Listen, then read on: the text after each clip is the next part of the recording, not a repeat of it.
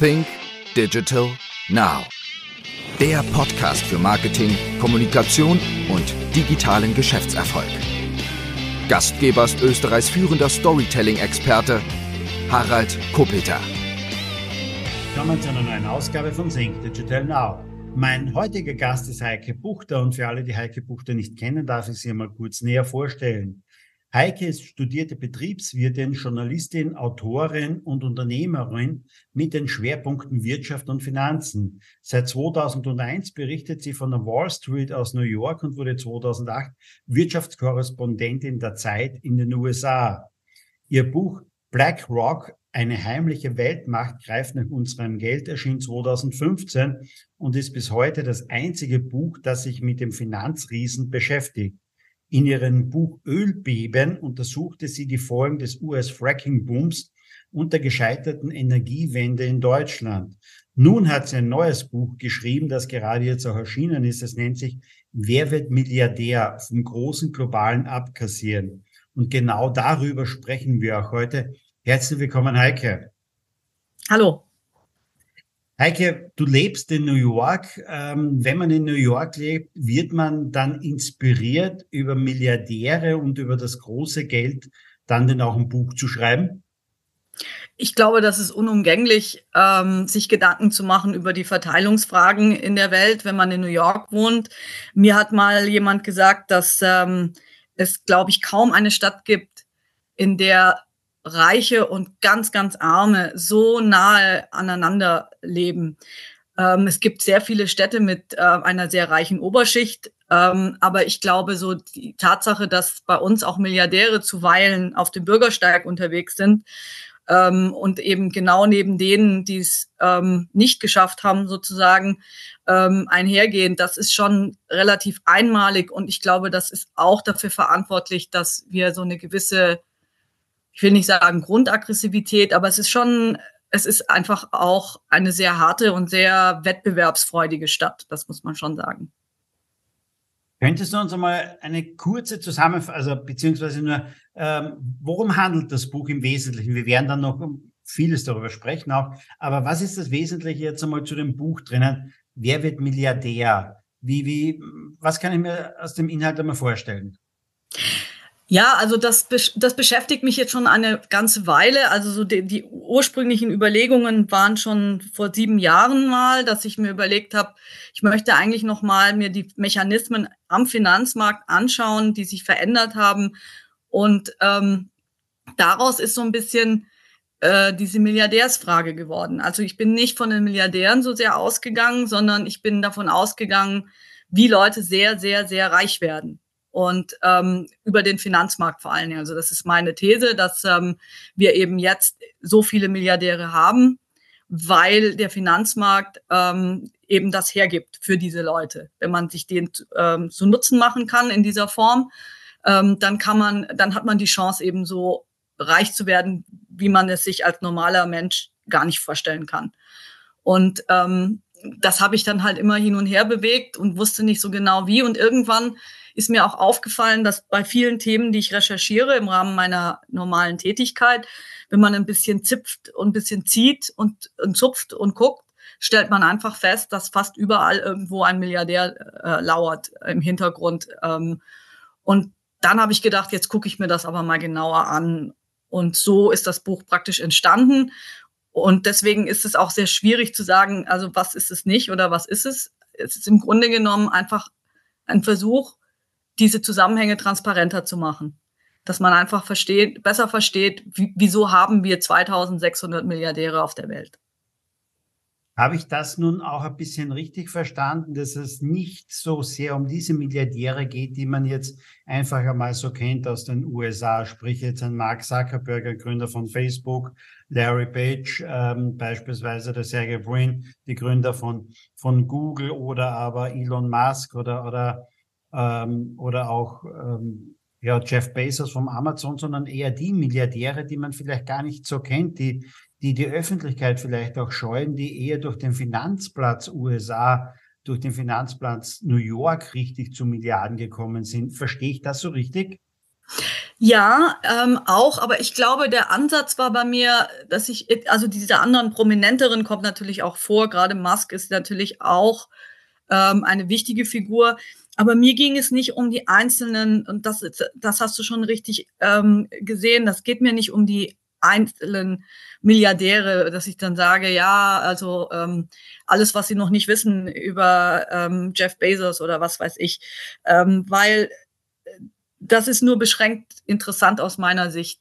Mir ging es darum, immer Leute zu finden als einzelne Vertreter für ein bestimmtes System. Also der Untertitel ist ja auch vom großen globalen Abkassieren, und was damit gemeint ist, dass ich mir halt verschiedene möglich, also es ist ja ein bisschen, der Titel war ja so ein bisschen witzig gemeint, ne? Also wer wird Milliardär? Das hätte man ja auch, und das war ein Bedenken einer Vertreterin des Verlags am Anfang. Sie meinte, na ja, manche Leute können ja dann glauben, das wäre ein Ratgeberbuch, ja? Wie wird man Milliardär? Und dann habe ich gesagt, na ja, also mir ist es jetzt mal ganz persönlich egal, ob jemand das kauft und glaubt, das ist ein Ratgeber, dann habe ich schon mal ein Buch verkauft, sage ich jetzt mal. Aber der Punkt war so ein bisschen zu sagen, ich will mir die Systeme angucken. Warum haben wir so viele Milliardäre in so vielen Bereichen? Vom Finanzbereich über in Entwicklungsländern haben wir schwerreiche Leute. Wie kann es sein, dass wir einen Adani haben in Indien, der zu dem reichsten Menschen dieser Erde geworden ist, während gleichzeitig in seiner Heimat nach wie vor ein großes, aber wirklich großes Armutsproblem herrscht? Was steckt da dahinter? Wie kann sowas sein, und was heißt es für uns? Was heißt es für unsere Welt und für unsere eigenen persönlichen Aussichten auf dieser Welt? Gehen wir ein bisschen rein dort, oder vielleicht auch bleiben wir mal in New York. Es wird wahrscheinlich auch Unterschiede geben zu Milliardären, die jetzt einmal in New York sitzen, vielleicht vorwiegend aus der Finanzwelt gegenüber andere. Wer sitzt denn so in New York als Milliardär? Wen könnte ich dort auf der Straße begegnen, und welchen Hintergrund hat er vielleicht? Ja, also zum Beispiel Stephen Schwarzman. Ob der jetzt noch auf der Straße rumläuft, weiß ich nicht, aber seinem Namen begegnet man sehr häufig, unter anderem war er einer der ganz großen Spender für die New York Public Library, also für diese große öffentliche Bibliothek, die eben auch dieses schöne Gebäude hat in der Stadtmitte in Manhattan, wo die zwei Löwen davor sitzen, Patience and Fortitude. Und neben den beiden Löwen ist jetzt ein sehr, wie ich finde, größeres Schild auch, was es ausweist als das Stephen Schwarzman Gebäude. Und er hat sein Geld mit Private Equity gemacht, also mit Beteiligungsgesellschaften, wie das so schön heißt. Und das ist eines der, also wenn man Milliardär werden kann auf eine bestimmte Weise, dann ist Private Equity eines der bewährteren Mittel, sage ich mal. Also da gibt es Dutzende, die es tatsächlich geschafft haben, über Private Equity, über diese Art Finanzgeschäft zum Milliardär und auch zum Multimilliardär zu werden. Gibt es ein bekanntes Unternehmen, das jetzt hinter Schwarzman steckt oder dergleichen? Oder er ist der Gründer, nee, nicht Black Rock, sondern Blackstone. Blackstone, okay. Genau, das ist quasi mit der größte Private Equity, das ist die größte Private Equity Firma. Und Schwarzman hat da eine nicht unwesentliche Rolle gespielt beim Aufstieg von Private Equity zu einem der wichtigsten Finanzgeschäfte an der Wall Street überhaupt.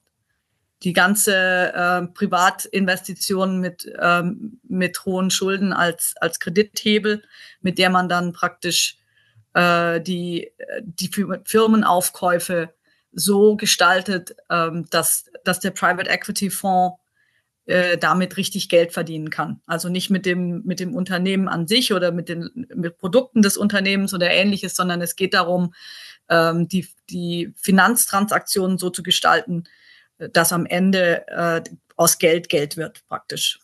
Dafür braucht man halt Unternehmen praktisch als Einsatz. Ja? Also kann man sich vorstellen, böse gesagt, als Chip im Casino, um mitspielen zu können, nimmt man dann eben die Unternehmen und die Arbeitsplätze. Jetzt geht es ja in deinem Buch auch um die Macht jetzt einmal der Milliardäre auch. Wer sind denn so mitunter die mächtigsten Milliardäre? Kann man die so, ja, gibt's so ein Ranking oder kann man das so zusammenfassen auf vielleicht einen kleinen Pool von den 10 mächtigsten Milliardären vielleicht, die es so gibt, die, also mächtig nicht in dem Sinn von, wer hat am meisten, sondern wer hat auch vielleicht am meisten Einfluss. Wenn du sagst, beispielsweise, er war einer, der diese Wege geebnet hat, Schwarzman. Wer sind so die einflussreichsten Milliardäre?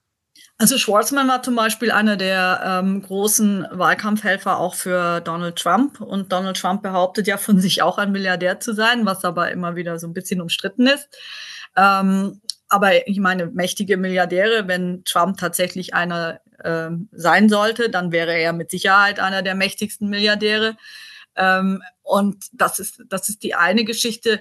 Ich glaube, gerade in den USA ist das natürlich auch viel transparenter, ne? Wenn man sich überlegt, diese Wahlkampfspenden werden ja dann auch offengelegt, die werden gemeldet. Also es gibt natürlich sicherlich auch immer noch Sachen, die wir nicht wissen, aber zumindest vieles von dem, was man weiß, zeigt natürlich auch sehr deutlich, wo die Leute sozusagen investieren, in Anführungszeichen. Und das ist natürlich auch ganz klar, wenn ich Politiker bin. Ich brauche für den Wahlkampf in den USA wahnsinnig viel Geld. Also jetzt wird darüber geredet, dass der neue Präsidentschaftswahlkampf, das wird Milliarden kosten. Ja, das muss man sich mal vorstellen, allein der Wahlkampf. Und das Geld muss irgendwoher kommen. Und das ist natürlich schon so, ich gebe dir Geld. Und da muss man natürlich nicht so wahnsinnig viel drüber reden. Das impliziert dann ganz häufig natürlich auch, dass du, wenn du dann gewählt worden bist, und dann nochmal für einen späteren Wahlkampf wieder Geld haben willst, dass du dann möglichst tunlichst nichts machst, zumindest mal, was einen edlen Spender verärgern könnte. Ich meine, das ist klar, das ist menschlich, aber es ist natürlich auch beunruhigend, wenn wir überlegen, dass es ja darum geht, demokratisch gewählte Regierungen zu haben, ja. Und es ist, glaube ich, vieles von dieser Demokratiemüdigkeit, und das war auch eines der Themen in meinem Buch, die mir halt eben im Kopf rumgegangen sind, diese Demokratiemüdigkeit, die wir haben vielfach, die kann ich sehr gut nachvollziehen, weil die Menschen mögen vielleicht nicht genau wissen, was Stephen Schwarzman und seinesgleichen mit Private Equity so machen, aber sie fühlen sehr deutlich, dass diese Leute einfach sehr viel mehr Einfluss haben, als sie das jemals haben werden. Die werden viel mehr Dinge bewegen können in Wirtschaft, in Finanzen, in der Politik, in der Kultur. Also es gibt kaum einen Bereich irgendwie, in dem Milliardäre nicht wirklich mitspielen. Und das macht Leute sehr ärgerlich. Und sie, wenn nicht ärgerlich, dann resigniert. Und das alles ist nicht gut für eine Demokratie. Eine Demokratie lebt von der Beteiligung. Und wenn ich das Gefühl habe, ich kann mich nicht mehr beteiligen oder ich kann mich zwar beteiligen, aber es ist vollkommen sinnlos, mit abzustimmen, weil diejenigen, die das letztendlich bestimmen, was gemacht wird, das sind die mit dem großen Geldbeutel, dann brauche ich mich nicht wundern, dass Leute entweder zu Populisten überlaufen oder überhaupt gleich irgendwie sagen, sie wählen gar nicht mehr. Wie beeinflussen mitunter die Milliardäre, also klarerweise nicht, sie große Wahlkampfspenden und dergleichen, nicht, aber natürlich auch im Bereich der Kunst, wo sie Mäzene sind, aber in welche Richtung wird mitunter beeinflusst aus? Was ist dann der Vorteil für die Milliardäre, was ist der Nachteil für die breite Bevölkerung? Also ich habe da 2 Antworten darauf. Also 2 Beispiele, würde ich sagen. Wir können jetzt einmal in den USA bleiben und da finde ich ein ganz interessantes Beispiel Sam Bankman-Fried. Ja, der steht ja jetzt derzeit vor Gericht. Er war einer der ganz großen Krypto-Milliardäre, der Gründer von FTX, dieser Börse, dieser Kryptobörse. Und er galt als einer der ganz großen Macher, einer der Guten in der Kryptobörsenwelt sozusagen. Jemand, dem man zugetraut hat, das Richtige zu tun und konservativ zu sein. Und er war auch jemand, der gesagt hat, wir brauchen Regulierung, und er hilft gerne dabei, diese Regulierung auch umzusetzen. Und Er hat dann nicht nur Wahlkampfspenden gemacht, wie sich jetzt rausgestellt hat, hat er für diese Wahlkampfspenden interessanterweise das Geld seiner Kunden offensichtlich veruntreut. Also das Gerichtsverfahren läuft noch, aber ich stelle das mal so in den Raum. Aber auf jeden Fall ist wahrscheinlich eine Quelle für seine Wahlkampfspenden gewesen, dass er quasi das Geld, was seine Kunden bei der Börse als Sicherheit hinterlegt haben, einfach veruntreut hat. Das ist der Vorwurf. Und nicht nur das, also was ich auch interessant fand an seinem Aufstieg und an seinem Einfluss in Washington, er hätte es ja fast geschafft, praktisch die Regulierung für die Kryptowelt zu schreiben. Und zwar so in seinem Sinne. Und der Grund war natürlich die Wahlkampfspenden, klar, das hat sicherlich auch den einen oder anderen gefreut. Aber ich glaube, es war mehr noch, dass er das Denken beeinflussen konnte.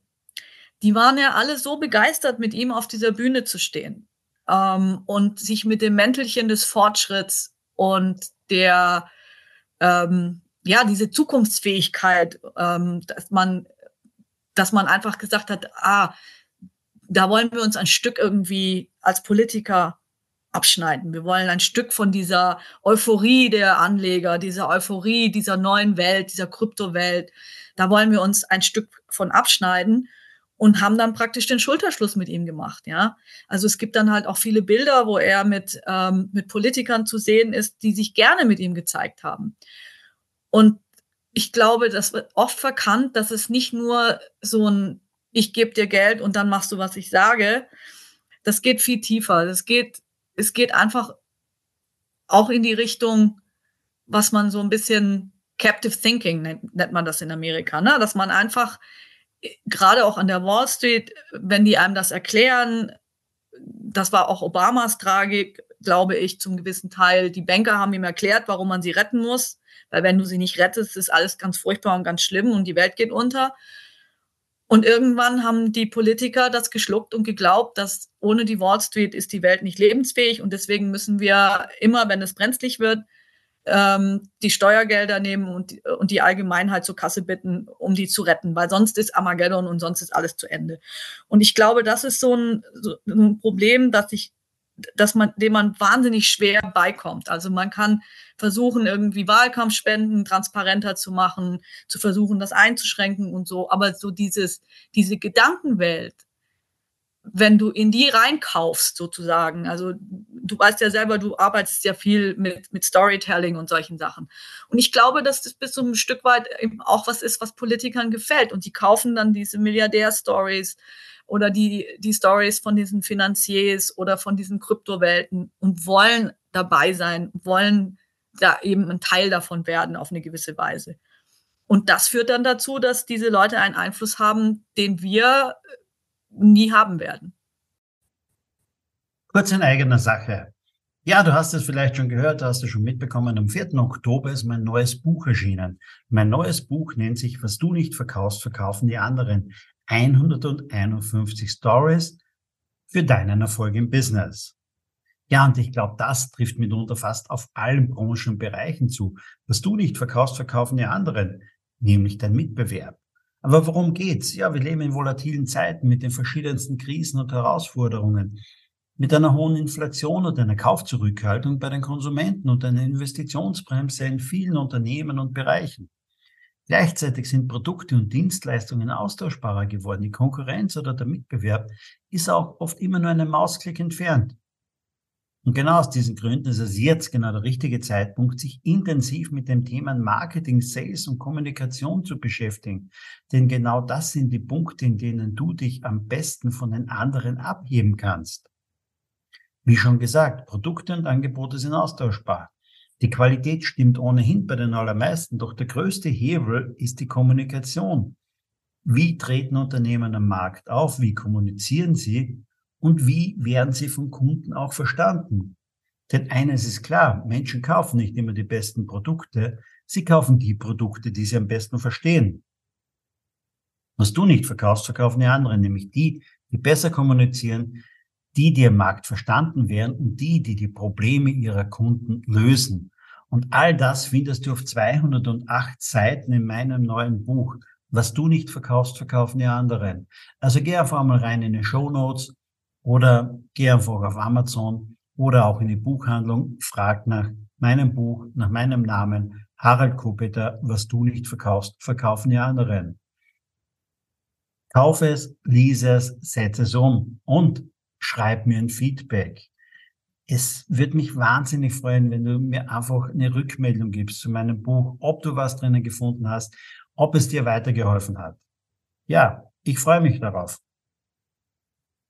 Und jetzt geht's weiter im Podcast. Aber es gibt ja auch die anderen Beispiele, beispielsweise, wo man, die gründen, Milliardäre gründen, haben Stiftungen, sind sehr wohltätig, geben viele Millionen, mitunter Milliarden ja aus für Krebsforschung und dergleichen, für Förderung von benachteiligten Kindern und. Aber es gibt ja auch das Gegenbeispiel, nicht? Also wo jetzt quasi nicht die breite Masse mal abgezockt wird jetzt, nicht? Also so wie von der Sam Bankman-Friedman, so in dieser Weise. Ja, aber muss ich sagen, also, wenn du das jetzt so sagst mit den Charities, mit den Wohltätigkeitsgeschichten und so weiter. Ja, das ist das, was man medial mitbekommt. Du bist jetzt die Spezialistin dafür, was sich dahinter verbirgt. Ich glaube, das ist dasselbe Spiel. Das ist die eine Seite und die andere Seite. Auf der einen Seite zocken sie uns ab und auf der anderen Seite geben sie uns Charity und Stiftungen und wohltätige Sachen und Projekte und solche Sachen. Also böse, und das sagt nicht nur ich, also böse Zungen sagen halt einfach, dass gerade eben auch dieser Aufstieg dieses Non-Profit-Sektors, den wir gesehen haben über die letzten 10, 20 Jahre, ist kein Zufall. Es ist kein Zufall, dass wir das haben, und das liegt nicht nur daran, dass die Leute heute mehr Geld haben, sondern im Grunde genommen ist es einerseits das, was man Gewissensreinigung nennt, also Conscience Laundry zum einen, und zum anderen ist es auch so, dass es eine gewisse Beruhigung sein soll. So nach dem Motto, du musst das System nicht ändern, weil wir ja freiwillig was abgeben. Wir versuchen ja freiwillig quasi das, was der Kapitalismus zerstört, das versuchen wir zu retten, indem wir aus unserer Privatschatulle etwas für euch tun. Aber das greift natürlich zu kurz, weil du wirst das System damit nicht ändern. Das ist quasi so eine Befriedigung, so eine Beruhigungspille, weil es natürlich in keinster Weise die Grundlagen verändert, die dazu geführt haben, dass wir diese Milliardäre haben und dass wir dieses System haben, wo viele Leute eben einfach ausgebeutet werden oder eben einfach keinen Anteil haben an den Fortschrittsgewinnen. Das muss man einfach sagen. Und gerade diese Wohltätigkeitsgeschichten und Stiftungen, da kommt ja noch dazu, weil wir gerade über Einfluss gesprochen haben. Du hast richtigerweise gesagt, sie haben ja so viele Stiftungen und so und diese Thinktanks und sowas. Sowohl Konservative als auch, sage ich jetzt, Linksliberale oder so, das sind alles Stiftungen, die letztendlich auch das Gedankengut oder die Ideen ihres Gründers weitertragen sollen. Das muss man dann als Milliardär zum Beispiel, muss ich nicht selber irgendwie sagen, ich finde aber das und das gut, weil ich das gut finde und das vielleicht auch gut ist für mein Unternehmen oder so. Es reicht ja, wenn ich jemanden habe, der als Experte gilt oder irgendwo anders noch akademisch tätig ist. Und den hole ich mir und dem gebe ich eine Institution und dann werden da Studien gemacht und dann werden irgendwelche White Papers geschrieben und das wird dann in die Politik zurückgespielt, ne? Und dann sagt man hier, wir haben eine Studie gemacht und die belegt dies und das und jenes. Und der Politiker sagt, ach, da muss ich das nicht einfach so in den Raum stellen, sondern dann nehme ich diese Studie und die beweist ja, dass das richtig ist, was wir hier machen und ne, so. Und wenn man dann sagt, ja, wie kommt das eigentlich, dass wir das jetzt so organisiert haben? Dann heißt es, ja, da gibt es Studien dazu, die sagen, dass das richtig ist. So meine ich das. Das ist viel eleganter, das ist viel weniger plump, als man sich das manchmal vorstellt. Ich meine, natürlich gibt es die Korruption, sage ich jetzt mal, gibt es auch. Aber die ist viel weniger fein, viel weniger, ne, also da ist es schöner, du machst eine Stiftung und dann lässt du da Leute irgendwie für dich forschen. Und das Forschungsergebnis gibst du dann in die Politik und dann wird das eben in deine Richtung oder in die für dich irgendwie bevorzugte Richtung geschoben, die ganze Debatte.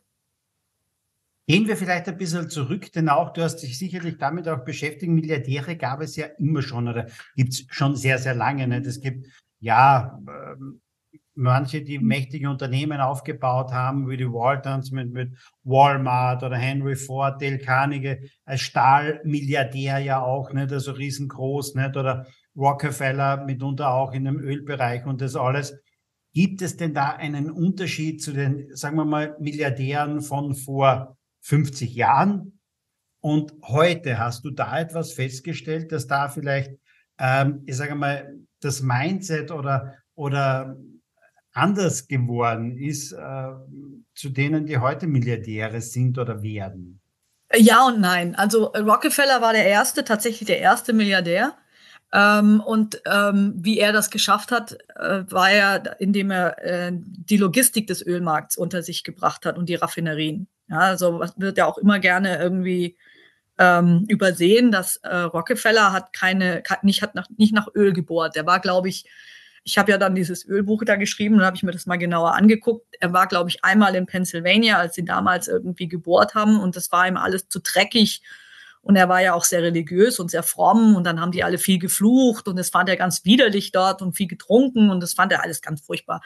Und er hat gemeint, das wäre ihm ein viel zu dreckiges Geschäft. Und was er ziemlich schnell erkannt hatte, ist, dass diese Leute, die da nach Öl bohren, die müssen ihr Öl halt irgendwie weiterverarbeiten und sie müssen ihr Öl irgendwo auf einen Zug bringen und dann irgendwo zu Markte tragen. Und das war seine kaltschnäuzige Erkenntnis, dass er hat quasi die anderen in den Ölfeldern, die, im wahrsten Sinne des Wortes, die Drecksarbeit machen lassen und hat sich dann praktisch die Logistik und die Raffinerien unter den Nagel gerissen. Er hat das hieß das Blutbad von Cleveland, da hat er innerhalb kürzester Zeit so gut wie alle Raffinerien in Cleveland, damals waren viele Raffinerien in Cleveland, in Ohio angesiedelt und er hatte innerhalb von wenigen Wochen, fast Tagen, sich ein Monopol im Raffineriebereich geschafft. Und so hat er seine Milliarde aufgebaut. Ein bisschen ist das immer noch so, wenn man was ausnutzen kann, was andere nicht haben. Also zum Beispiel, du hast das Beispiel Walmart und die Waltons gebracht. Dessen scharfe Erkenntnis war, dass er es quasi umgedreht hat. Normalerweise war es ja so, ein Unternehmen hatte ein Produkt, das Produkt ist dann zum Einzelhandel gegangen und der Einzelhandel hat es dann vertrieben. Und jeder hat, also im Grunde genommen war das Produkt wichtig, ne? Also man hat sich auf das Produkt konzentriert und der Vertrieb war dann halt einfach so der zweite Schritt. Und Walmart hat es natürlich durch seine Fähigkeit, so viel zu verkaufen auch, geschafft, dass das umgedreht wird, dieses Verhältnis, dieses Machtverhältnis auch.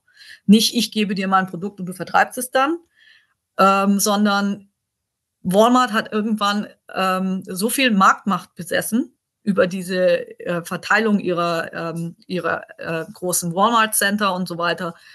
Allein die haben heute noch 5.200 einzelne Walmart-Einkaufszentren in den USA. Und dann haben sie halt gesagt, okay, also entweder wir werfen dich aus dem Regal oder du lieferst uns das zu diesem Preis. Und nächste Woche, wenn wir dir sagen, dass der Preis noch niedriger sein muss, dann machst du das auch. Oder du kannst es vergessen, du verkaufst nichts über uns.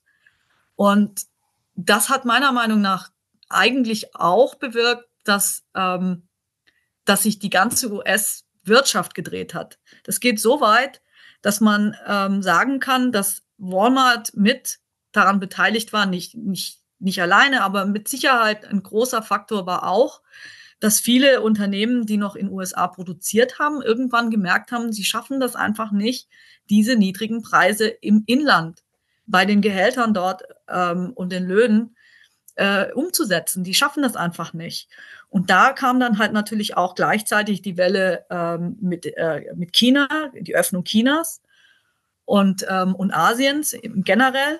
Und dann haben halt viele angefangen, anstatt in den USA weiter zu produzieren, gerade im Konsumgüterbereich, einfach auszulagern und die Abwanderung nach Asien hat damit stark begonnen. Und ich wage mal zu behaupten, dass mit ursächlich war das eben durch die Walmartisierung der US-Economy. Und die Waltons selber, die Familie, die ist damit sagenhaft reich geworden. Die sind bis heute sagenhaft reich. Die sind nur auf den vorderen Listen der Milliardäre noch nicht mehr ganz so, weil bei so einer Familie, da hast du halt mehrere Köpfe, ne? Und dann verteilt sich das ein bisschen mehr.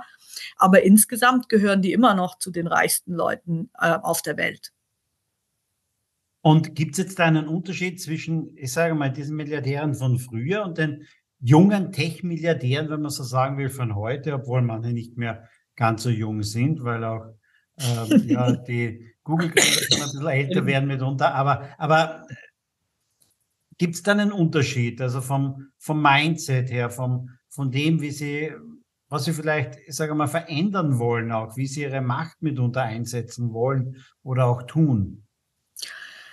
Also es gibt einen Unterschied, wie sie Milliardäre werden. Das wäre der zweite Teil, den ich gerade in meinem Buch besonders beleuchte. Weil zum Milliardär wirst du nicht durch ein Produkt und auch nicht durch einen erfolgreichen Verkauf des Produkts. Zum Milliardär wirst du am Finanzmarkt. Egal, wie du angefangen hast, der Teil, wo du zum Milliardär wirst, ist der Teil, der im Finanzmarkt stattfindet. Zum Beispiel nehmen wir Arnault, ne? Bernard Arnault, das ist der französische Luxusmogul, Louis Vuitton gehört dazu. Und angefangen hat er, also eine Empfehlung, die ich dir geben würde, ist, wenn du Milliardär werden willst, am besten fängst du mit einem kleinen Vermögen schon mal an. Das erbt man am besten, das ist am einfachsten. Also er hat zum Beispiel von seinem Vater, ein Industrieller, die Möglichkeit bekommen, Unternehmen aufzukaufen. Das ist jetzt, also ich zum Beispiel habe noch kein Unternehmen kaufen können.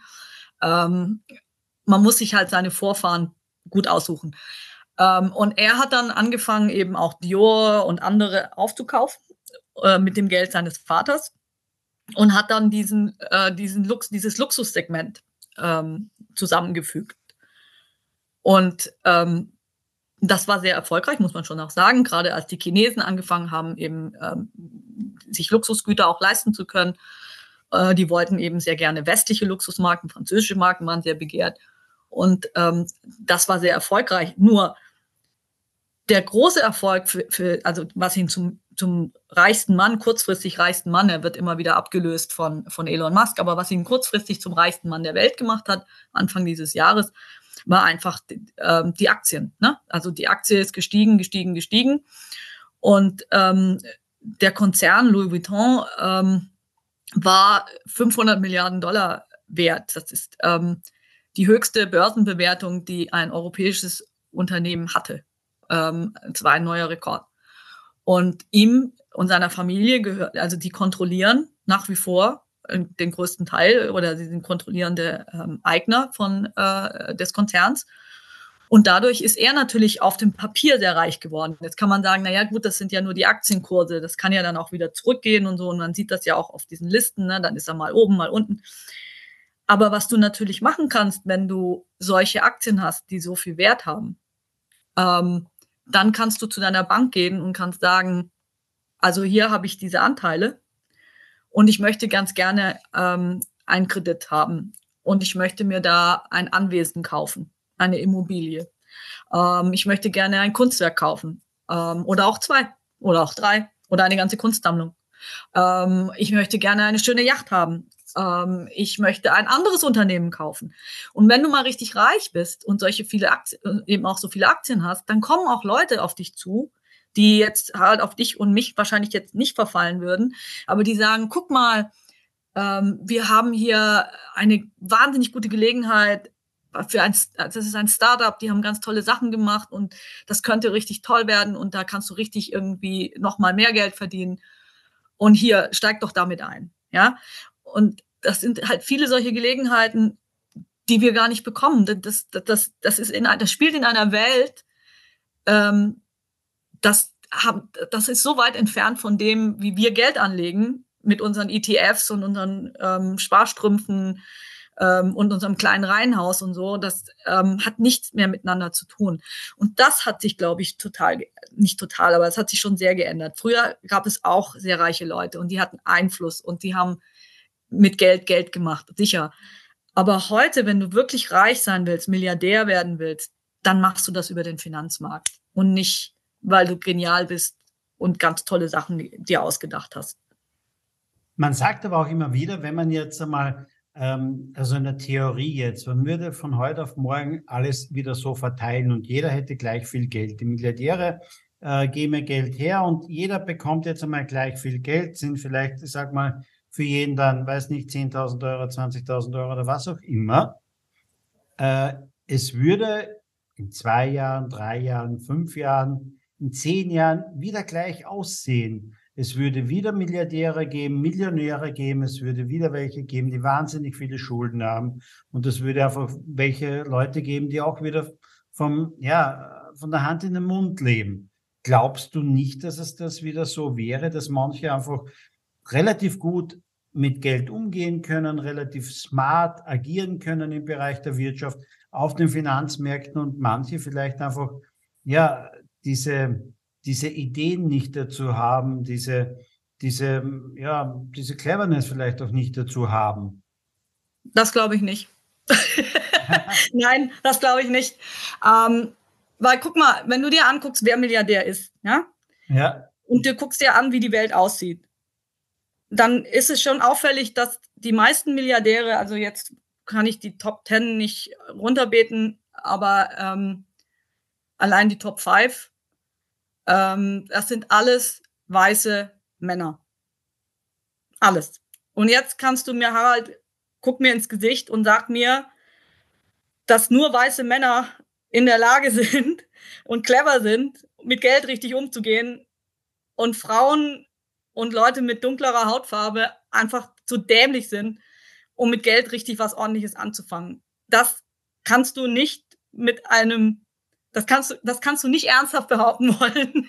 Nein, würde ich auch nicht. Ich würde auf keinen Fall behaupten. Nicht? Und du hast es ja vorher schon gesagt und hast es auch erwähnt bei Bernard Arnault, der hat den Startvorteil, dass es einfach einmal so war, dass sein Vater schon ein Industrieunternehmen besessen hat. Viele andere hatten genauso einen Startvorteil. Elon Musk war ja auch kein mittelloser Mann, wenn ich das so richtig mitbekommen habe, mal von der Biografie her, sondern auch seine Eltern hatten etwas, nicht? Und da war durchaus ein gutes Startguthaben ja auch da, nicht? Und genauso war es ja mitunter auch bei anderen, zumindest auch Bezos, gute Bildung, guter Zugang, nicht? Also Larry Page, Sergey Brin, nicht? Also von der Elite-Universität. Halt zu den Universitäten, klar, das musst du da auch erstmal schaffen. Ne? Viele clevere Kinder kenne ich, die müssen halt arbeiten gehen, weil da ist halt nichts mit Studien. Ne? Und du kannst da nicht nach Stanford gehen oder so. Ja? Du kennst auch niemanden, der dir weiterhelfen könnte. Es fängt ja schon damit an, dass manche Leute sich überhaupt nicht vorstellen können, irgendwas anderes zu machen als das, was ihnen quasi vorgesetzt wird, weil in ihrer Familie nie jemand irgendwas anderes gemacht hat als das, was sie da machen. Und es ist wahnsinnig schwierig, Startbedingungen zu haben, die ähnlich sind, auch nur. Und das fordere ich auch gar nicht. Also ich glaube nicht, dass das Problem ist. Ich glaube, wir werden immer Leute haben, da hast du recht, natürlich hast du recht. Es wird immer Leute geben, die reicher sind als andere, mehr Glück haben. Du musst auch Glück haben im Leben. So ist es einfach. Manche Leute haben halt einfach kein Glück und manche haben mehr Glück. Aber ich finde, so wie es jetzt ist im Moment, ist es zu viel der Ungleichheit. Es ist einfach ein System entstanden, das immer nur nach oben schaufelt für einige wenige und dem Rest einfach nicht genug lässt. Und das kann nicht gut sein. Das merken wir ja auch. Ich meine, guck dir die Migrationsproblematik an.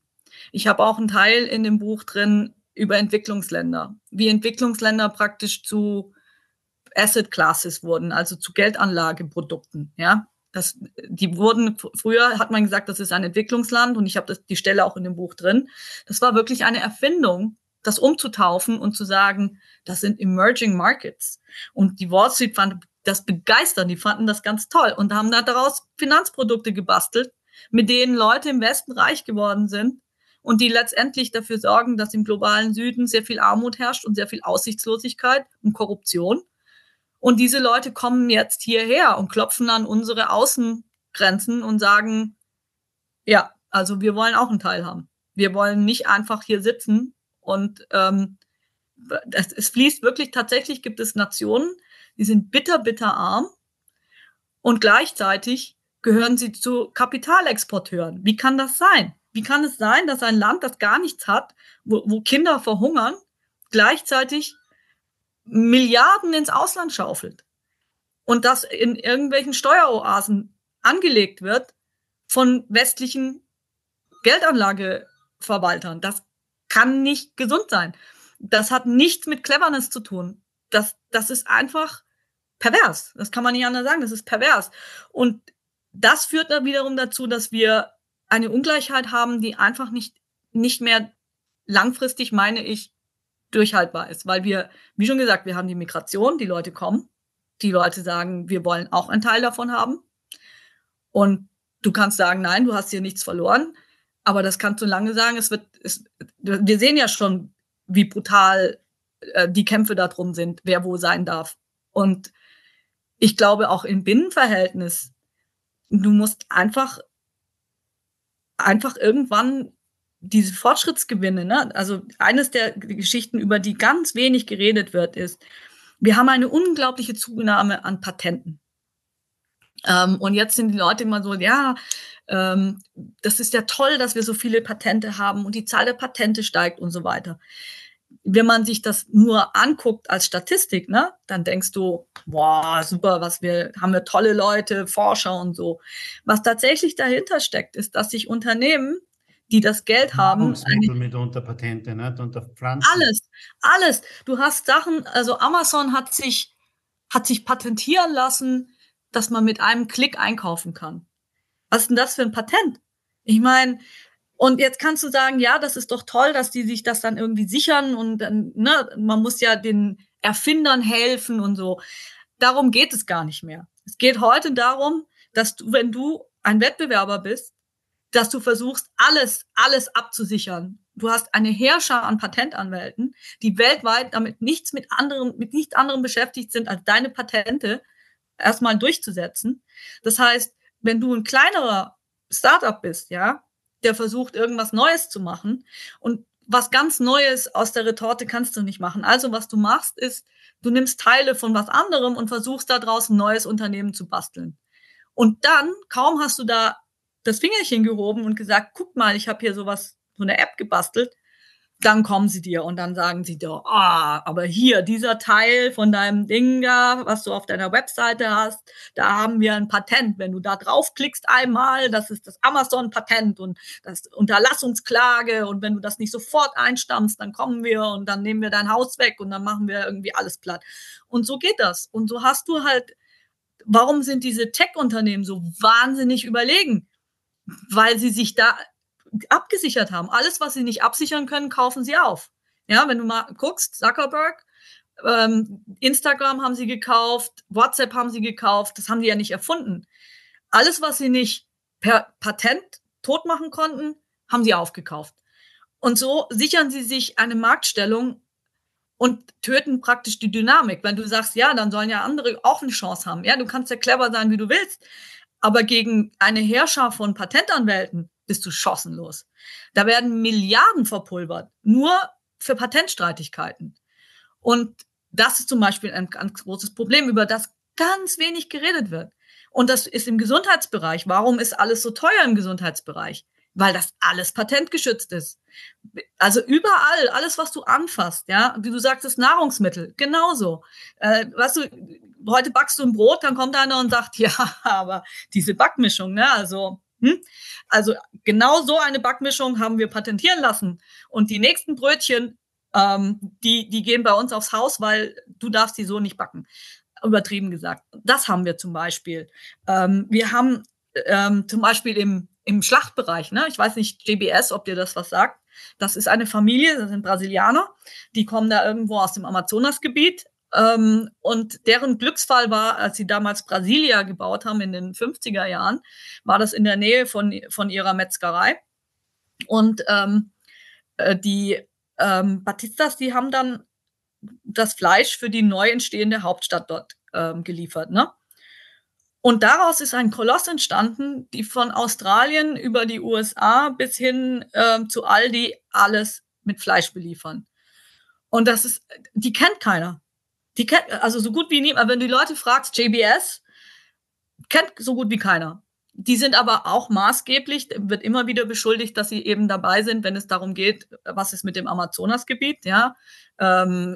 Sie sagen halt, nein, wir sind nachhaltig, wir passen da auf und so. Aber es gibt immer wieder eben auch Sanktionen, auch selbst von den brasilianischen Behörden. Und gleichzeitig ist es natürlich auch ein Monopol, wo wir gesehen haben, wie sich das auswirkt, ne? War jetzt während der Pandemie. Da hatten wir bei der Fleischproduktion von JBS war natürlich auch sehr viel Covid und so weiter. Und die Bauern hatten dann das Problem, weil es nur noch ganz wenige Fleischverarbeiter gibt, konnten die Bauern ihre Tiere nicht mehr abliefern. Weil die haben dann dicht gemacht, die Schlachthöfe, die es noch gibt, die mussten zumachen. Es gibt keine Konkurrenz mehr. Und du hast natürlich aus Tierwohlgründen hast du ein Limit, wie weit du mit deinem Schwein fahren darfst, ja? So, und dann saßen die Bauern da und mussten ihre Schweine notschlachten, weil es gab einfach keine Abnehmer mehr, denen sie das Fleisch liefern konnten. Und daraufhin ist der Fleischpreis durch die Decke gegangen. Und dann haben wir alle dafür gezahlt, dass es ein Quasi-Monopol im Fleischbereich gibt. Das hat auch selbst die Biden-Regierung irgendwann versucht zu bekämpfen. Das sind solche Strukturen. Und darum ging es mir in meinem Buch. Das sind diese Strukturen, über die man gar nicht redet, weil man sie nicht kennt. Man kennt die Familie nicht.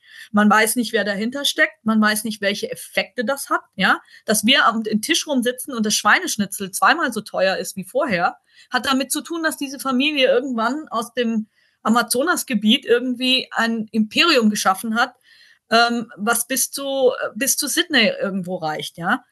Das meine ich. Und das hat nichts mit Cleverness von denen zu tun oder sonst irgendwas. Eine kurze Unterbrechung in eigener Sache oder besser gesagt in Sachen Marketing, Sales, Kommunikation, Führung und Unternehmertum.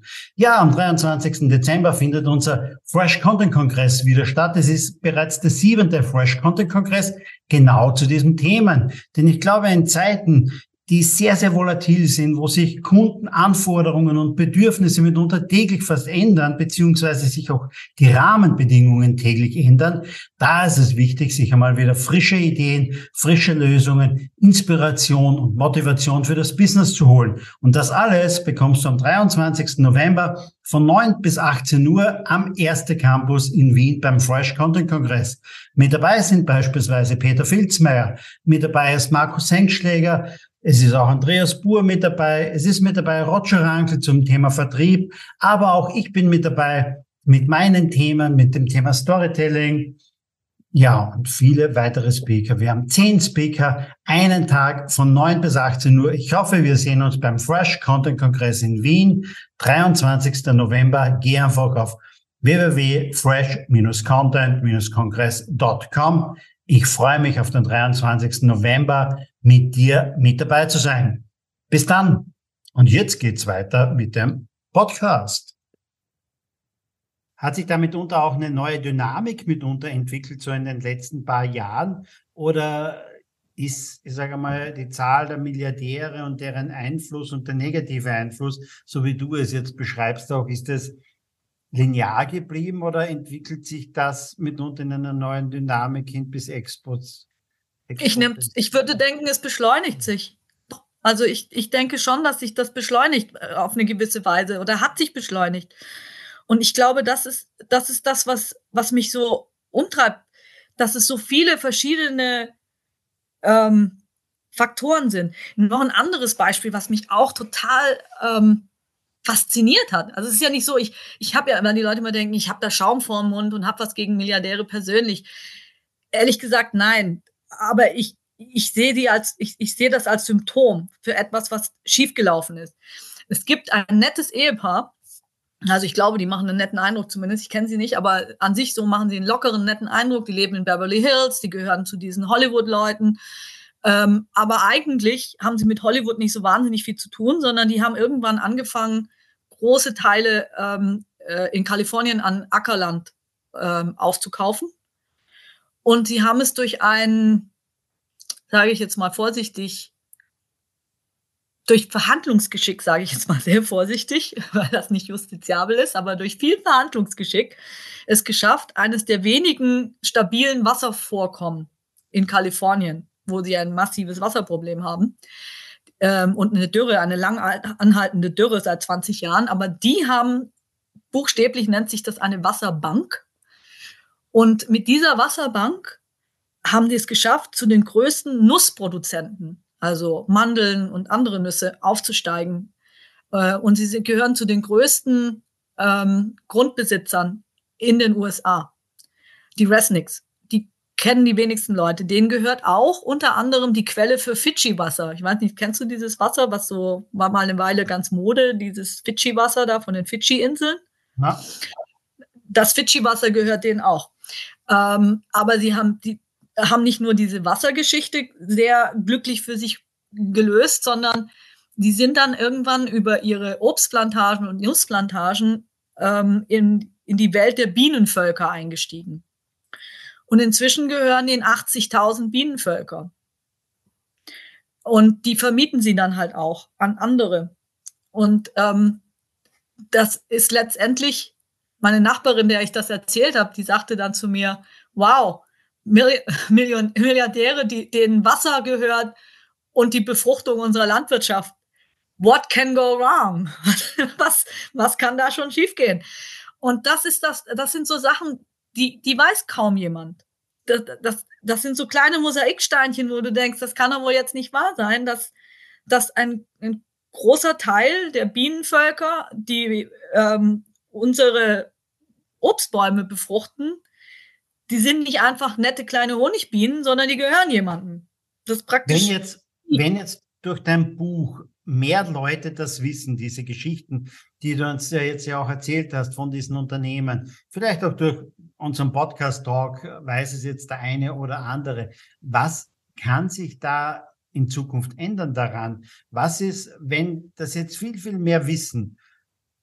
Ist es den meisten da draußen vielleicht nicht egal, um zu sagen, okay, ob der jetzt da 80.000 Bienenvölker besitzt oder so etwas, ist mir doch egal. Nicht? Also, was sollten wir vielleicht mitunter ändern? Was sollte man tun? Was wäre zu tun mitunter? Aus deiner Sicht jetzt mal. Also es wird ja immer viel diskutiert, bei Milliardären kommt immer sofort die Frage nach den Steuern. Ne? Ja. Und das ist zum Beispiel was, wo ich denke, ja klar, über Steuern muss man reden, kann man reden. Bei Steuern gibt es natürlich auch das Problem, und darüber haben wir noch gar nicht richtig geredet, aber Milliardäre haben natürlich auch die Möglichkeit, ihr Geld irgendwo hin zu verschieben. Da gibt es eine ganze Industrie, die nichts anderes macht, als sehr reichen Leuten zu helfen, noch reicher zu werden. Das macht die Besteuerung natürlich schon mal ein bisschen zum Problem. Außerdem denke ich, dass Steuern fangen ja da an, wo das Geld schon praktisch erwirtschaftet oder abgeführt wird. Ne? Also da sind die Gewinne ja schon gemacht. Und dann geht es nur noch darum, wer kriegt den Batzen. Und ich finde, genau das ist ein Problem, dass wir das System unangetastet lassen und dann nur die Verteilung immer betrachten. Ich glaube, wir müssen viel früher ansetzen. Wir müssen gerade bei diesen Patenten zum Beispiel ansetzen und uns überlegen, wer kann ein Patent haben, für wie lange. Das muss man mal recht. Worauf kriegst du eigentlich ein Patent? Ja, wie sinnvoll ist das? Ist das sinnvoll für die Allgemeinheit? Es ist ja ein zeitlich beschränktes Monopol. Was anderes ist es ja nicht. Also erlauben wir dir dieses Monopol? Und wenn ja, für was? Ja, dann die andere Geschichte ist eben gerade, was so Monopole angeht. Wir haben in den letzten 10, 20, 30 Jahren extrem viel mehr Konzentration in vielen, vielen Bereichen. Das heißt, die Unternehmen, die ja auch immer wieder Leuten gehören und darunter sind eben auch sehr viele Superreiche, diese Unternehmen sind heute viel mehr in der Lage, Sachen auszunutzen, weil sie eben eine Gewalt haben. Die können heute Preise durchsetzen. Das hat man jetzt während der Pandemie zum Beispiel gemerkt. Das sagt nicht nur ich. Also die Kansas Fed, also die Notenbank von Kansas, das ist so eine regionale Notenbank in den USA, hat ausgerechnet, dass die Inflation, die wir in den USA gesehen haben und die ja auch schon bei 10% lag teilweise, zu 60% durch quasi durch Preiserhöhungen der Unternehmen war, die nichts damit zu tun hatten, dass die selber höhere Preise hätten zahlen müssen. 60% der Inflation war einfach nur, du zahlst mehr because, weil wir mehr. Und wenn du dir Autos anguckst, ne, dann haben die Autohersteller alle geweint. Ja, die Chips sind so teuer, diese Halbleiter. Und wir brauchen 3000 Halbleiter und mehr und für pro Vehikel. Und das ist alles so teuer und Wein. Und deswegen müssen irgendwie die Autos noch viel teurer werden. Und ach Gott, ja. Und jetzt hat sich aber rausgestellt, die haben zwar weniger Autos verkauft, weil die Autos natürlich deutlich teurer geworden sind, aber die Autohersteller in den USA haben richtig fette Profite gemacht in den letzten Jahren. Ja, woher kommen denn Profite? Das ist das, was übrig bleibt von dem, was du nicht hast zahlen müssen an deine Zulieferer. Wie kann es dann also sein, dass die immer nur gesagt haben, oh, unsere Zulieferer, ach Gott, das ist alles so teuer geworden. Ja, aber offensichtlich ist es dir noch gelungen, noch 2 Schläge oben drauf zu geben.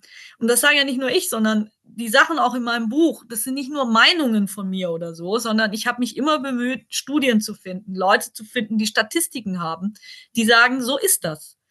Und wenn du jetzt fragst, was ist die Lösung? Meiner Meinung nach müssen wir uns ganz klar einfach mal angucken, was führt denn dazu, dass es Leuten gelingt, was auszubeuten auf Kosten der restlichen Menschheit, ja. Und dann müssen wir überlegen, wie können wir das so machen, dass wir das einfach besser verteilen, dass wir einfach nicht aus Wohnungen Profithütten machen für Private Equity zum Beispiel. Also in Deutschland, da ist ja eine riesen Wohnungsnot und eine riesen Diskussion. Ich weiß nicht, wie es in Österreich ist, aber gerade in Berlin und so riesige Diskussionen über Wohnungsknappheit und so weiter. Und ich habe dann das nochmal angeguckt. In Deutschland gab es sehr viel gemeinnützigen Wohnbau. Und dann hat man in den 90er Jahren diese gemeinnützigen Wohnbaugesellschaften besteuert. Das war unter Kohl damals noch. Der hat gesagt, ja, das müssen wir jetzt besteuern und die müssen jetzt eben auch irgendwie, ja, diese Gemeinnützigkeit, das ist irgendwie, brauchen wir nicht mehr und so. Und unter Schröder, Rot-Grün, die haben dann gesagt, ja, warum sollen, ne, also kannst du es, am besten verkaufen wir das alles und löst dann diese ganzen Sachen auf. Und wer hat es gekauft? Private Equity hat es gekauft. Und die haben es dann an die Börse gebracht. Und was haben wir heute? Heute haben wir genau die gleichen Wohnungen, die wir damals als gemeinnützigen Wohnungsbau nach den Kriegen gebaut hatten, für Leute, die eben keine Wohnung hatten, weil man gesagt hat, wir brauchen für die Mittelschicht, brauchen wir genügend Wohnraum. Die genau dieselben Wohnungen, die gehören heute großen Wohnbaugesellschaften, die börsennotiert sind, und wo die Leute heute sagen, da werden die Mieten erhöht, das Zeug wird nicht ordentlich verwaltet, da wird irgendwie überall gespart, solche Sachen, ja. Und jetzt ist plötzlich das Geschrei groß und wir sagen, ja, wie kommt denn das? Ja, das kommt nicht von ungefähr. Das ist nicht, ne? Also das war jetzt nicht, dass irgendjemand, ich höre immer das Argument, ja, das Wohnbau ist so teuer und so. Ja, das ist alles richtig, aber wir hatten ja mal gemeinnützigen Wohnungsbau. Und dann haben wir ihn ohne Not privatisiert. Und jetzt leiden wir darunter. Aber das ist ja nicht, das ist jetzt nicht Rocket Science oder irgendwas, sondern da sind Fehler gemacht worden. Ja, wir haben es ja auch selber gemacht. Wir haben es ja auch selber mitunter verschuldet, ja. Also in dem Fall. Ne? Ja, ja, aber das ist ja, du kannst jetzt sagen, diese bösen Milliardäre, die das gemacht haben, aber du kannst auch sagen, wie doof muss man sein, dass wir sagen, oh, Wohnbau, ne? Ha, das ist doch besser, wenn das mal irgendwie der private Investor irgendwie übernimmt. Und dann wunderst du dich 10, 20 Jahre später, wenn dann auch immer diese irrige Annahme, dass man dann sagt, ja, warum bauen die denn dann nicht einfach mehr? Ja, wenn ich jetzt privater Investor bin, will ich dann mein Geld wieder zurückhaben. Ja, natürlich. Will ich da noch 10 Wohnblocks nebenan stehen, damit die Mieten sinken? Ja, ich bin ja doof. Also ich meine, da habe ich doch mal die Leute da, wo ich sie haben will, da gehe ich doch nicht hin und sage, oh, die Mieten sind so hoch bei mir. Vielleicht baue ich da noch mal 10 weitere Häuser daneben. Dann brauche ich, ne? So, aber das ist Schwachsinn. Da ist ja gar kein Anreiz dafür da. Warum? Also den Anreiz musst du dann schaffen. Und wie schaffst du den? Indem du denen Steuergelder gibst, damit sie gemeinnützigen Wohnbau schaffen. Ja, toll. Jetzt fangen wir da wieder an, wo wir vor 20, 30 Jahren denen das für quasi irgendwie in den Rachen gestopft haben. Solche Sachen. Aber darüber redet keiner. Und ich glaube, ein ganz großes Problem ist, dass die Diskussion sich immer nur um das Vermögen dieser Leute, um ihre geschiedenen Frauen, sage ich mal, um ihre Reichtümer, ihre Yachten und weiß ich nicht was alles. Das interessiert mich gar nicht. Von mir aus kann der 20 Yachten haben. Naja gut, vielleicht aus Umweltgesichtspunkten wäre es besser, es wären Ruderboote. Aber das ist, ich habe keinen Blutdruck, ich habe da keinen Neid. Von mir aus kann er in seinem Infinity-Pool da irgendwie vor sich hinschwimmen. Mir geht es darum, wir müssen alle eine Chance haben auf ein einigermaßen bezahlbares, ein einigermaßen sicheres und zukunftsträchtiges Leben haben. Das möchte ich einfach. Und das wird uns genommen, indem wir immer wieder Sachen einfach in solche Konstellationen, ja. Also ich meine, ein anderes Beispiel noch, das ist auch schon sehr extrem, wenn man überlegt, wie Private Equity so funktioniert, ne? Also was die jetzt entdeckt haben, es gibt ja auch eine große, große Wohnungsnot in den USA. Und gerade auf dem Land, was die Leute nicht wissen, da sieht es auch so aus, das weiß man bloß nicht so richtig, weil das ziemlich unsichtbar stattfindet. Und eine der kleinen Lösungen ist, dass die Leute in Trailer Homes, das sind so angeblich mobile Häuser, das sind natürlich im Grunde genommen Wohnwagen, nur dass die halt nicht so wirklich beweglich sind. Und die sind billig, ne? Das sind praktisch im Grunde genommen sind es wirklich billige, kleine Fertighäuser. Und die stehen eben auf so einer Art Campingplatz, wenn man so will. Die nennen sich Trailerparks. Die Trailerparks vermieten entweder teilweise den Trailer mit, aber meistens eigentlich nur den Grund, auf dem diese Trailer stehen. Und diese Leute können aber mit ihrem Trailer in der Regel nicht so wirklich 1000-mal umziehen, weil das kostet tausende $, wenn du den bewegst, und du musst einen neuen Standplatz haben. Und du musst das alles irgendwie, also wenn der Trailer älter ist zum Beispiel, darfst du den gar nicht mehr bewegen. Und das haben die jetzt erkannt, diese Private Equity Jungs, und die kaufen jetzt die Trailerparks auf. Die waren früher halt viel so Familienunternehmen, ne? Also ja, Vater, Mutter, die hatten so eine saure Wiese, und auf der sauren Wiese haben sie dann mal so die Trailerparks da geparkt und so. Und damit haben die dann ein bisschen Geld verdient, und die einen hatten was zum Wohnen und die anderen hatten quasi so eine Rente. Und diese Mom-and-Pop-Trailerparks, die sind dann halt jetzt in großem Stil aufgekauft worden. Und was haben die gemacht? Kaum haben sie da die Unterschrift unter diesen Kaufvertrag gesetzt, da haben sie die Mieten hochgejazzt. Ja. Klar, weil jeder weiß, die Oma mit ihrem komischen Trailer, die kann nirgendwo anders hin. Ja, und das kann sich den Umzug nicht leisten, nicht, aber ein paar Dollar mehr im Monat nicht an Miete, das ist schon mal drinnen. Genau. Und dann hast du billig diesen Trailerpark gekauft, und dann kannst du quasi auf Jahre hinaus Leute ausbeuten, die chancenlos sind. Die stecken in beschissen bezahlten Jobs oder sind Rentner oder sind Invalide. Die haben nirgendwo anders, wo sie hingehen können. Die sind eh schon low-level. Und aus armen Leuten kannst du nochmal richtig was rauspressen. Die haben Renditen gehabt, die waren traumhaft. Die waren doppelt so hoch wie das, was du sonst am Markt bekommen hast. Das muss man sich mal geben. Und solche Sachen meine ich. Also da musst du doch weinen, wenn du das siehst. Ich meine, ich habe die Leute getroffen. Ich war bei solchen Trailerparks. Ich möchte das mal den Leuten, die das finanziell so abwickeln, denen möchte ich mal empfehlen, vielleicht mal eine Woche auf dem Trailerpark zu verbringen. Ob sie den Leuten da auch in die Augen gucken können und sagen können, dass das die beste aller möglichen Welten ist, in der sie da leben. Liebe das Heike, meine ich. Herzlichen Dank für den Einblick in die, ja, mitunter globale Finanzwelt, auch der Milliardäre, über die mitunter, ja, über die Begebenheiten, über die Geschichten, wo man gar nicht dran denkt, dass da so viel Geld drinnen ist, was da dahinter steckt, eben mit diesen Trailerparks. Ne? Also auf diese Idee wäre ich mitunter gar nicht gekommen, weil es im Grunde genommen keiner denkt, dass da ein großes Geld mitunter drinnen ist. Aber wenn ich das wieder, ja, um das Wort zu nennen, aus einer digitalen Welt hochskaliere, nicht, und einfach 100 Trailerparks kaufe dann, oder mehr noch, dann skaliert sich das einfach einmal hoch. Herzlichen Dank für diesen Einblick. Liebe Hörer, wenn ihr einen tiefen Einblick haben wollt, auf fast 300 Seiten, dann kauft euch das Buch Wer wird Milliardär von Heike Buchter. Ich bin mir sicher, da gibt es noch viel mehr solcher interessanter Stories aus der Welt der Milliardäre, aus der Finanzwelt mitunter auch. Ich werde mir das noch einmal genau durchlesen. Ich habe nur mal reingelesen, auch für diesen Podcast-Talk. Herzlichen Dank, Heike. Ja, gerne. Ich weiß, ich bin immer ein bisschen, ja, aber ich finde auch die Anekdoten immer so wichtig, weil, ne, also viele Leute sind da immer so Allgemeinplätze, das interessiert mich nicht so. Ich finde gerade solche Sachen mit den Bienen und solche Sachen, das, wenn mich das begeistert, denke ich, dann begeistert das auch andere, weil die denken, wow, das gibt's doch gar nicht. Und was ich mir wünschen, wenn ich mir was wünschen darf, was ich mir wünschen würde, ist, wenn es um solche Themen geht, dass das Buch vielleicht so ein bisschen und auch unser Talk jetzt bei den Leuten das auslöst, weil du sagtest vorher, wie können wir was ändern? Manchmal ist es auch schon gut so, wenn Leute plötzlich was erkennen für das, was es ist.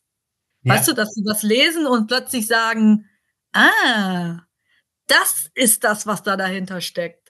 Und dann plötzlich merken, wenn du schon nichts ändern kannst, wenigstens der erste Schritt ist schon mal, dass du sagst, aha, jetzt weiß ich, um was es hier geht und was hier gespielt wird. Das finde ich ist schon mal, es ist vielleicht nicht die Lösung, aber es ist zumindest mal ein befriedigenderes Gefühl, weil man wenigstens das Gefühl hat, man weiß, was gespielt wird. Man kann immer etwas ändern, auch mit seinem Verhalten und seinen Konsum und mitunter nicht. Und wenn es auch nur ein ganz, ganz kleines Stück ist, aber es ist mitunter einfach auch eine Veränderung. Liebe Heike, herzlichen Dank. Danke dir, Harald. Hat mich sehr gefreut. Das, liebe Hörer, war eine weitere Ausgabe von Think Digital Now. Wir hören uns demnächst wieder, mit Sicherheit auch wieder mit einem sehr, sehr spannenden Interviewgast. Bis dann.